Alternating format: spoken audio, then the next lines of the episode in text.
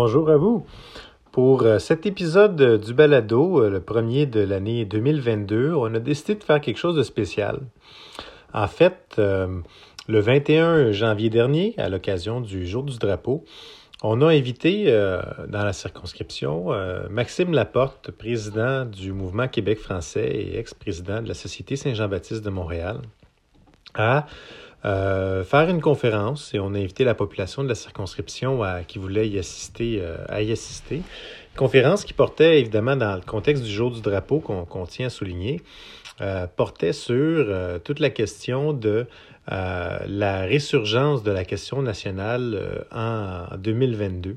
Une conférence assez intéressante qu'on voulait vous partager pour tous ceux et celles qui s'intéressent, évidemment, à la question nationale. Je pense que c'était une belle occasion pour le Jour du Drapeau de se questionner, savoir où est-ce qu'on est rendu en tant que Québécoise, en tant que Québécoise, et où est-ce qu'on s'en va surtout. Donc, ça nous fait grand plaisir de vous partager ce moment avec vous. J'espère que vous apprécierez. Merci, Monsieur le député. Alors, chers amis, et dans bien des cas, ce n'est pas qu'une formule de style, puisque j'ai eu la chance de côtoyer plusieurs d'entre vous, et c'est un plaisir et un bonheur et un honneur de vous retrouver ce soir, même si ce n'est pas en présence. Espérons que plus tôt que tard, on va avoir l'occasion de se retrouver, de se serrer la main, peut-être même de s'étreindre l'un et l'autre, puisque je pense que ça fait longtemps qu'on est confinés. Tout d'abord, j'aimerais, du fond du cœur, vous souhaiter une belle journée du drapeau. Ce drapeau, c'est notre étendard national. Et je tiens aussi à rendre hommage à vous tous et toutes qui portez fièrement ce drapeau, hein, qui portez la cause qui nous habite, qui nous anime, et qui portez l'amour de la patrie et cette volonté indéfectible de faire du Québec un pays. Pour moi, je l'ai souvent dit, mais je le réitère, militer, c'est quelque chose qui est profondément noble et admirable. Portez le drapeau en ce sens est tout à votre honneur, et continuons à le faire, continuons le combat. Nous allons y arriver. Il faut garder espoir. Et vous allez voir, c'est un peu le sens du message que je lance ce soir. Le retour insoupçonné de la question nationale. Vous savez, depuis le référendum de 1995, nombreux sont ceux qui ont cru le débat sur la question nationale mort et enterré. Hein? C'est le cas au premier chef de notre premier ministre, M. François Legault, qui, en indépendantiste désabusé, comme bien des Québécois, il faut le dire, a préféré miser avec la CAQ sur un certain renouvellement du nationalisme. Un nationalisme évidemment provincial, mais un nationalisme quand même. Cette stratégie caquiste, qui a été jusqu'ici couronnée de succès, admettons-le, et cette stratégie repose toutefois sur un pari hasardeux, qui est au fond le pari classique du camp fédéraliste, soit l'idée que, de toute éternité, la nation québécoise va pouvoir s'épanouir joyeusement à l'intérieur du carcan canadien, que l'avenir du français y est assuré, ou encore que l'ère des chicanes constitutionnelles serait révolue. Or, je crois que la réalité est en train de rattraper M. Legault et pourrait bien ultimement lui faire perdre son pari fédéraliste. En effet, ces dernières années, on a tous vu se creuser toujours plus profondément le fossé qui sépare le Québec et le Canada sur une panoplie d'enjeux fondamentaux. Langue, laïcité, immigration, la vision de la citoyenneté, tout simplement. On pourrait ajouter l'environnement, l'économie, les finances publiques, les institutions politiques, la santé, etc., etc., etc. Il suffit, pour s'en convaincre, par exemple, de jeter un coup d'œil aux dizaines et dizaines de résolutions unanimes de notre Assemblée nationale où on n'hésite pas à dénoncer les décisions anti-québécoises qui sont prises par Ottawa dans toutes sortes de dossiers. Et je vous fais suivre d'ailleurs dans le clavardage un lien, un hyperlien où vous allez pouvoir prendre connaissance de ces résolutions. Ça mène à une page du gouvernement du Québec, en fait du très mal nommé Secrétariat aux relations canadiennes. Il s'ensuit que pour la première fois en 3 décennies, on voit poindre à l'horizon de nouvelles lignes de fracture, de nouveaux moments de vérité dans la relation politique Québec-Canada. Dans ce contexte, la CAQ saura-t-elle se montrer à la hauteur de ce nouveau chapitre qui vraisemblablement s'ouvre sous nos yeux? Je crois qu'il y a lieu d'en douter. Jusqu'ici, les signaux envoyés par le gouvernement Legault montrent que les caquistes n'ont tout simplement pas ce qu'il faut pour rassasier l'appétit nationaliste qu'ils ont eux-mêmes suscité à force d'incantations identitaires. Bientôt, la CAQ risque de se trouver complètement dépassée par les quelques élans de fierté qu'elle a bien voulu et de bonne foi inspirer au peuple québécois. Déjà au Conseil des ministres et dans l'entourage du premier ministre, on voit apparaître des divisions, notamment sur la question linguistique. Les uns sont plutôt favorables, par exemple, à étendre les dispositions de la loi 101 au cégep. D'autres y sont profondément hostiles. Il y a la question du financement éhonté des établissements postsecondaires de langue anglaise, McGill, Dawson, qui est un débat fondamental, qui fait appel à cette espèce de ségrégation institutionnelle qui ne dit pas son nom, mais qui mine le terrain linguistique, notamment à Montréal. Et globalement, il y a tous ces refus d'agir sur, je dirais, les vecteurs les plus fondamentaux qui, normalement, devrait faire vivre le français, que ce soit sur le plan du pouvoir législatif, de l'administration, de la langue de travail, de la langue des communications, et j'en passe.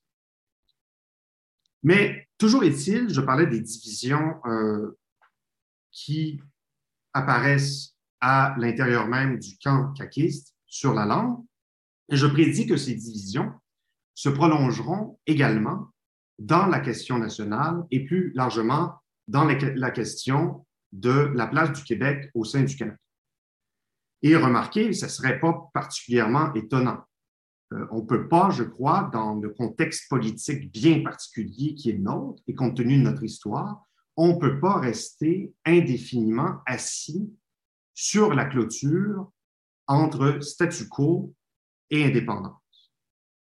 La cohabitation au sein d'un même parti entre souverainistes, autonomistes, canadianistes a, selon moi, ses limites. Et en ce sens, il est à envisager que la parenthèse caquiste n'aura peut-être été que ça dans notre histoire, c'est-à-dire une parenthèse. Autrement dit, chasser le naturel, chasser la question nationale, elle reviendra au galop, tôt ou tard. Or, parmi les éventuelles pierres d'achoppement, il y a cette fameuse proposition inscrite au projet de loi 96, la réforme de la loi 101 proposée par la CAQ, cette proposition qui vise à enchasser unilatéralement une reconnaissance de la nation québécoise dans le texte même de l'Acte de l'Amérique du Nord britannique, de la loi constitutionnelle de 1867. Dans ce dossier, on dirait que le gouvernement Legault n'a pas encore pris toute la mesure de la boîte de Pandore constitutionnelle qui s'apprête à rouvrir et qui pourrait bien faire voler en éclats le ronron caquiste, malgré lui d'ailleurs. Si pour la vaste majorité des Québécois, l'idée d'accorder une certaine protection constitutionnelle à la nation québécoise semble presque aller de soi, eh bien, il en va tout autrement, on l'aura constaté, dans l'opinion publique canadienne, où littéralement, on déchire sa chemise pour condamner, voire pour vomir, ce projet considéré comme indésirable et surtout dangereux pour l'unité du Dominion. Et dans certains milieux, on n'hésite pas, par exemple, à traiter Justin Trudeau de traître pour avoir osé afficher un semblant, et je dis bien un semblant d'ouverture à cet égard. Et c'est sans surprise que de Terre-Neuve à Vancouver, on voit ressortir tous les bons vieux discours à la sauce vaguement orangiste qui carburent ou bien au mépris ou bien à la négation de la nation québécoise. C'est sans compter, chers amis, qu'à l'heure actuelle, à l'heure où on se parle, plusieurs fourbissent déjà leurs armes en vue de la croisade qui s'apprête à mener devant les tribunaux canadiens pour faire invalider ces futures dispositions, tribunaux dont tous les juges sont nommés par Ottawa, faut-il le rappeler. Et pour en rajouter une couche, sachez que certains songent même à contester la loi 96 jusque devant les instances internationales. De l'autre côté du RIN, comme on peut s'y attendre, eh bien, il y a des nationalistes, des indépendantistes québécois, on ne sait pas qui cherchent à invoquer, qui vont chercher en tout cas à invoquer ces nouvelles dispositions pour, disons, faire du judo juridique contre Ottawa et pour faire valoir, au fond, les droits du peuple québécois à l'autodétermination, le droit du peuple québécois à protéger sa culture, sa langue, ses principes. Et pour pousser le Canada dans ses derniers retranchements, compte tenu que, en tout cas, sur le plan du respect du droit à l'autodétermination du Québec, eh bien, Ottawa n'en est pas à ses premières contradictions, hein. On n'a qu'à penser, par exemple, à la loi sur la clarté, évidemment le dictat constitutionnel de 1982, le charcutage judiciaire incessant de la loi 101, les attaques contre la loi 21, les empiètements dans les compétences fondamentales du Québec, et j'en passe. Bref, il ne manque pas de pain sur la planche. Bref, pour la première fois depuis, disons, les échecs de Meach et Charlottetown, le débat qui entoure la reconnaissance constitutionnelle de la nation québécoise vient faire son retour dans notre vie politique. Alors, question qui tue, dans l'hypothèse prévisible d'un nouvel échec historique, quelle position prendra donc le gouvernement Legault et plus largement le camp fédéraliste-nationaliste? Préférera-t-il la position couchée ou la position debout? Comme je vous le disais, c'est une question qui tue et qui peut-être va marquer le début de la fin d'un certain fédéralisme nationaliste qui déjà était pas mal à l'agonie. Dans ce contexte, qui en sera un de radicalisation du débat entourant l'avenir politique du Québec, immanquablement, il m'apparaît évident que la position que doit tenir le mouvement indépendantiste et les différents véhicules politiques qui habitent ce mouvement, cette position devra évidemment être une position debout, résolument debout. Je ne pense pas qu'on pourra encore avoir le loisir de se coller sur la CAQ, puisque la CAQ, encore une fois, va se trouver dans une position fort inconfortable. Je pense très sincèrement que c'est ça qui va arriver. Sur tous les dossiers, le dossier linguistique, le dossier de la laïcité, et aussi je pourrais élargir la discussion à d'autres dimensions, des dimensions peut-être qui nous échappent un peu, en tout cas qui dépassent, qui excèdent la seule question québécoise. Vous savez, le Canada, contrairement à ce qu'on peut avoir tendance à penser, le Canada, c'est un géant au pied d'argile. Il est infiniment plus faible, plus fragile qu'on pense. Il y a des dynamiques, notamment géopolitiques, qui sont en jeu en ce moment et qui vont se jouer au cours des prochaines décennies, que ce soit au plan de la transition énergétique, au plan économique, au plan de l'échiquier mondial, que ce soit avec l'essor de la Chine, avec les nouvelles perspectives, les nouvelles orientations économiques des États-Unis quant à l'exportation de son pétrole. Enfin, il y a toutes sortes d'enjeux qui, veut pas, vont affecter l'unité du Canada. Déjà, on voit poindre certaines de ces tensions avec ce qui se passe dans l'Ouest, en Alberta, et on peut raisonnablement s'attendre à ce que le Canada soit, disons, de plus en plus ébranlé par ces nouveaux phénomènes qui sont les phénomènes auxquels on peut s'attendre tout au long du 21e siècle. Le Canada étant, au fond, une entité, comme disait René-Marcel Sauvé, vous savez, c'est un État artificiel, le Canada, qui est prisonnier d'une constitution qui remonte au 19e siècle.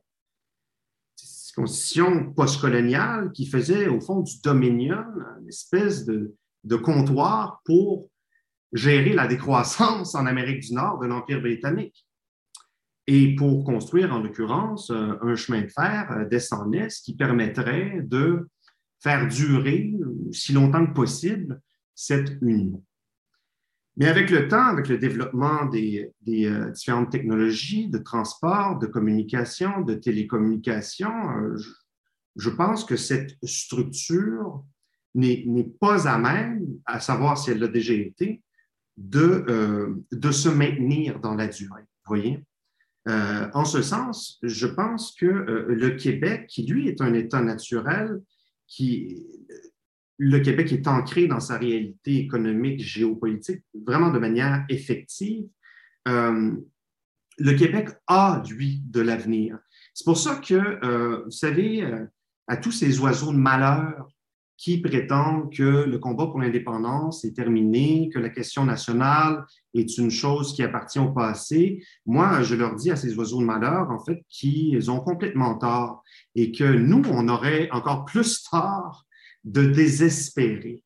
On a 1000 raisons d'espérer en l'avenir du Québec et dans la valeur du combat que nous menons. Donc, j'ai parlé un peu de ce qui m'apparaît une résurgence tranquille de la question nationale sur le plan politique, sur le plan global, sur le plan des relations Québec-Canada, sur les fondements, sur la question constitutionnelle.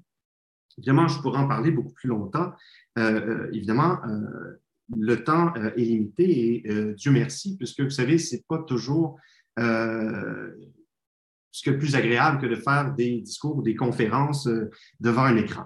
Je pense que vous en disconviendrez pas. On a un peu l'impression de parler tout seul, mais je sais que vous êtes là, je sais que vous êtes là. Quelques mots plus précisément sur la question linguistique et sur le projet de loi 96. Tous auront constaté que cette réforme de la Charte de la langue française s'avère largement insuffisante. Qu'est-ce que j'entends par insuffisant? Vous savez, comme disait Sun Tzu, qui n'a pas d'objectifs ne risque pas de les atteindre. En l'occurrence, le gouvernement Legault a fait état de très peu d'objectifs concrets pour ce qui est de la manière dont il entend aider à sauver le français pour l'avenir. En fait, il n'y a pas vraiment fait état d'objectif d'aucune façon. Logiquement, l'objectif de la politique linguistique au Québec, vous savez, ce n'est pas juste de se faire servir en français dans des dépanneurs ou quand on va au Canadian Tire ou qu'il y a des enseignes en français. Bref, ça, vous savez, pour moi, c'est une mentalité minoritaire de penser ça, même si, évidemment, exercer son droit d'être servi en français, de travailler en français, de vivre en français, c'est la moindre des choses. Et vous savez, l'objectif de la loi 101, c'est beaucoup plus que ça. C'est de reconfigurer nos institutions de manière à construire un pouvoir de langue française en Amérique du Nord. C'est-à-dire que c'est vraiment une logique structurelle qui anime la loi 101. Ce n'est pas juste une logique de droit. Je ne sais pas si vous me suivez. Enfin, j'essaie d'être le plus clair possible. Je reviens à la question de l'objectif. L'objectif, pour le traduire en termes qualitatifs, c'est d'en arriver à un état de normalité linguistique au Québec. Vous savez, René Lévesque, il disait dans un de ses fameux discours Moi, je suis assez écœuré qu'on parle la langue au Québec. Dans une société normale, la langue, elle se parle toute seule. Ça ne saurait être plus vrai. Dans une société normale, dans un pays normal, la langue, elle se parle toute seule. Hein? C'est-à-dire qu'on n'a même pas à édicter des lois pour protéger le statut d'une langue nationale dans une société normale. Nous ne sommes pas dans une société normale. Et nous ne pouvons pas, en tout cas, nous ne réussissons pas à aménager un environnement linguistique normal au Québec qui permette à la langue de s'épanouir normalement.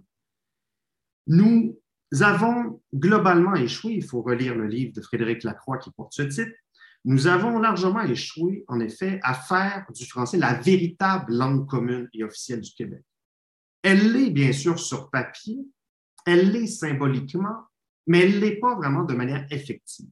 Et pour citer encore une fois René Lévesque, en fait, on n'a pas tout à fait réussi cette haute dimension des objectifs qui habitent la loi 101, c'est-à-dire à faire du français la langue de la piastre, la langue utile, la langue incontournable.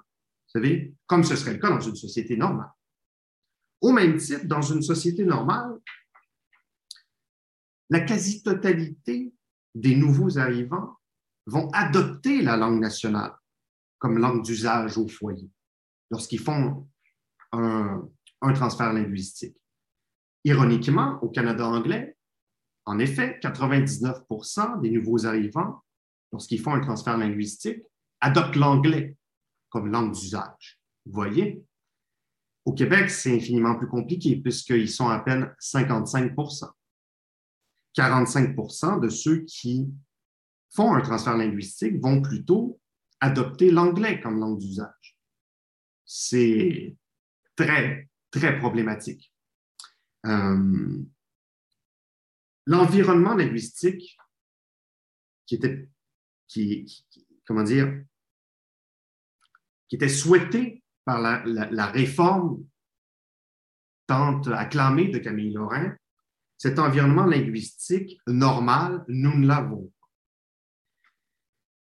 Voilà pour la traduction en termes qualitatifs du problème. En termes quantitatifs, l'objectif devrait consister à ce que le poids démographique du français par rapport à l'anglais cesse de régresser. C'est simple. Même chose dans une société normale où toute nation digne de ce nom refuserait, évidemment, de voir sa langue nationale déchoir d'année en année, comme c'est le cas au Québec. Et nous, c'est un peu comme si... nous, en fait, non. On accepte plus ou moins, dans certains milieux, cette fatalité. Ça m'apparaît presque criminel, vous savez. Ça devrait être la moindre des choses que le poids du français par rapport à l'anglais, au moins, ne recule pas. Et idéalement, qu'il progresse même de quelques points de pourcentage au fil du temps. Mais le fait est que depuis des décennies, nous ne faisons que décliner, que régresser. Je passe donc au moyen. Le moyen qui est proposé, c'est le projet de loi 96. La réforme de la loi 101 proposée par le gouvernement Legault, qui de toute façon n'énonçait aucun objectif, mais disons que c'est le moyen proposé pour atteindre cette espèce d'objectif minimal que je viens, moi, d'énoncer. Ce moyen, en fait, il est impropre à l'atteinte de cet objectif minimal et logiquement vital pour garantir, à tout le moins, maintenir les acquis dans la durée. Au plan politique, moi, je pense que ça va avoir des conséquences importantes. Vous savez, une réforme de la loi 101, une nouvelle politique linguistique d'une telle envergure, comme celle que nous propose le gouvernement Legault, ça n'arrive pas tous les jours, ça n'arrive même pas tous les ans et ça n'arrive pas toutes les décennies. En fait, la loi 96, c'est peut-être le seul monument législatif vraiment important depuis l'adoption de la loi 101 en 1977. En cela, on peut y voir, en tout cas moi j'y vois, une dernière chance historique pour le camp fédéraliste de nous montrer que le Québec français est viable dans le cadre provincial qu'il en sert et dans le carcan canadien. Parce qu'encore une fois, le pari fondamental du camp fédéraliste, c'est celui-là, c'est de penser que le Québec français, que la nation québécoise est capable de s'épanouir indéfiniment à l'intérieur du carcan canadien. Mais là, puisque le moyen proposé est largement et en fait est clairement impropre à l'atteinte de l'objectif minimal que j'ai énoncé, ça veut dire que le poids du français et le statut du français vont continuer à régresser d'année en année. Ah, il va peut-être y avoir un léger ralentissement, mais je ne suis pas prophète, mais je fais la prédiction, j'en suis absolument persuadé, après étude approfondie du dossier, la loi 96 ne changera rien fondamentalement à ce phénomène délétère. Ça aura été, à mon avis, la dernière carte abattue par le camp fédéraliste. Après quoi, je pense que son pari sera perdu de manière définitive. Le fédéralisme nationaliste, je pense, va perdre de plus en plus en crédibilité vu son impuissance fondamentale. Et je pense qu'on va assister à une radicalisation du débat sur l'avenir politique du Québec. Comment justifier ce positionnement fédéraliste-nationaliste lorsqu'on voit que la fédération tue la nation? Comment être fédéraliste et nationaliste lorsque cette prétendue fédération ne fait que nous mener à notre perte et nous affaiblir politiquement, culturellement, économiquement, bref, à tous égards? Je pense que va venir un moment où là, va falloir dire les vraies affaires, comme diraient d'autres aux Québécoises et aux Québécois. C'est-à-dire que là, le fédéraliste nationaliste n'est plus pensable, sérieusement. Ce n'est pas sérieux. Et dans ce contexte, je pense qu'il va y avoir, un véritable retour de la dialectique Québec-Canada sur les fondements. Et encore une fois, nos caquistes, je pense qu'ils ne sauront pas où se positionner. Et moi, j'ai vraiment espoir. Je suis confiant que les Québécoises et les Québécois sont attachés fondamentalement à ce qu'ils sont, à leur langue, à leur culture, et qui ne souhaitent pas voir la nation québécoise régresser davantage. Or, les constats vont continuer à se multiplier. Ils vont même s'accélérer jour après jour dans l'actualité, dans l'espace médiatique, vous savez, de controverse en controverse, de constat en constat, d'étude en étude. On va voir en direct, devant nos yeux, la nation québécoise continuer à régresser, peut-être même de manière exponentielle. En tout cas, dans l'île de Montréal, ça s'enligne pour ça. Donc, je pense que la pression va être de plus en plus forte sur ce camp fédéraliste-nationaliste et je pense qu'ils vont devoir rendre des comptes. Et puis, je pense que le compte ne sera pas au rendez-vous, si vous voulez. Dans ce contexte, je pense qu'il va falloir être clair pour dire que, écoutez, la seule sortie de secours, la seule issue pour la nation québécoise, c'est l'indépendance. Ou bien on régresse, ou bien on se libère du carcan où on est actuellement. Et je pense qu'il va se produire aussi, encore plus fondamentalement, quelque chose qui ne s'est jamais vraiment produit dans notre histoire. Vous savez, dans le mouvement nationaliste, grosso modo, il y a deux grands courants idéologiques, deux grandes factions. Il y a, disons, le courant de la survivance, plus conservateur, qui est, disons, c'est le courant gros qui s'est, on s'est développé, on disait, bon, on va se développer avec ce qu'on a à l'intérieur de la structure canadienne, on va développer notre État, bon, mais bon, en misant sur nos fondements, sur notre culture, sur le développement économique, etc. Et il y a une mouvance, l'autre mouvance, plus révolutionnaire, qui était un peu celle des patriotes, qui était celle du RIN, bon, qui dit, ben non, il faut rompre avec la structure canadienne, il faut s'en libérer, disons un peu à la manière d'autres colonies dans l'histoire de l'Empire britannique. On peut penser aux Irlandais, aux Indiens et tant d'autres réalités nationales, en fait, tant d'autres exemples de nations qui se sont en effet libérées du joug qui les enserrait. Mais je pense que là, pour la première fois dans notre histoire, si vous voulez, survivance et indépendance ne vont plus faire qu'un, parce que la seule voie de survie pour la nation québécoise, pour la langue française en Amérique du Nord, sera l'indépendance, vous savez. Et c'est en ce sens que je pense qu'on n'aura plus, simplement plus le loisir de pardonner aux naufrageurs. Je pense qu'on n'aura plus le loisir de tergiverser sur ces questions-là et de se conter des histoires en se disant « Ah ben non, on peut brandir l'étendard nationaliste, mais au fond, sans que ça ait de véritables conséquences sur le plan politique. » Je pense que ça, ce ne sera simplement plus possible. Je pense que cette prise de conscience-là, elle ne va peut-être pas arriver demain matin. Je pense qu'il y a encore beaucoup de travail pour qu'elle apparaisse de manière évidente aux consciences, mais je suis profondément persuadé que c'est ça qui va arriver. Et en ce sens, je pense que le mouvement indépendantiste est appelé à renaître, mais véritablement.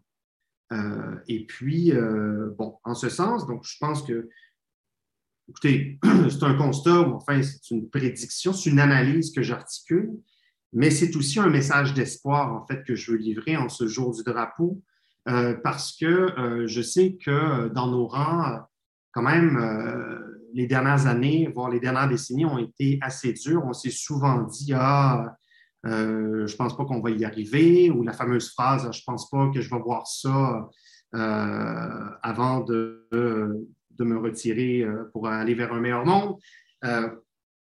Moi, je pense en fait qu'il y a toutes les raisons d'espérer que le Canada n'est pas si fort que ça, qu'on est plus fort qu'on le pense et que l'élan, quand même salutaire, qui est celui des dernières années, l'élan nationaliste va nécessairement accoucher de quelque chose. Et c'est à nous, en fait, indépendantistes, de travailler pour qu'il accouche du Québec que nous voulons, d'un Québec libre, d'un Québec indépendant, puisque c'est la seule avenue possible, raisonnablement, pour la nation québécoise. Alors, sur ça, je pense que j'ai suffisamment parlé et je voulais qu'on ait quelques temps pour échanger ensemble si vous avez des questions, sinon, hein, c'est pas obligé. Mais je vous remercie beaucoup de votre attention et je suis vraiment très heureux ce soir de vous livrer un peu mes réflexions des derniers mois et surtout mon sentiment, c'est-à-dire que moi, j'ai retrouvé, je n'ai jamais perdu espoir, mais disons qu'il y a un espoir qui est bien, qui m'habite profondément et qui se renforce jour après jour. Et je souhaite vous le partager, cet espoir-là, et vous contaminer avec cet espoir-là. Et sur ça, je dis vive le Québec libre, vive la République et vive le Québec français. Alors voilà. Alors voici ce qui met fin à cette conférence de Maxime Laporte sur la résurgence de la question nationale, mais qui met aussi fin par le fait même à ce balado. Alors j'espère que vous avez apprécié. Passez une très belle journée et à la prochaine.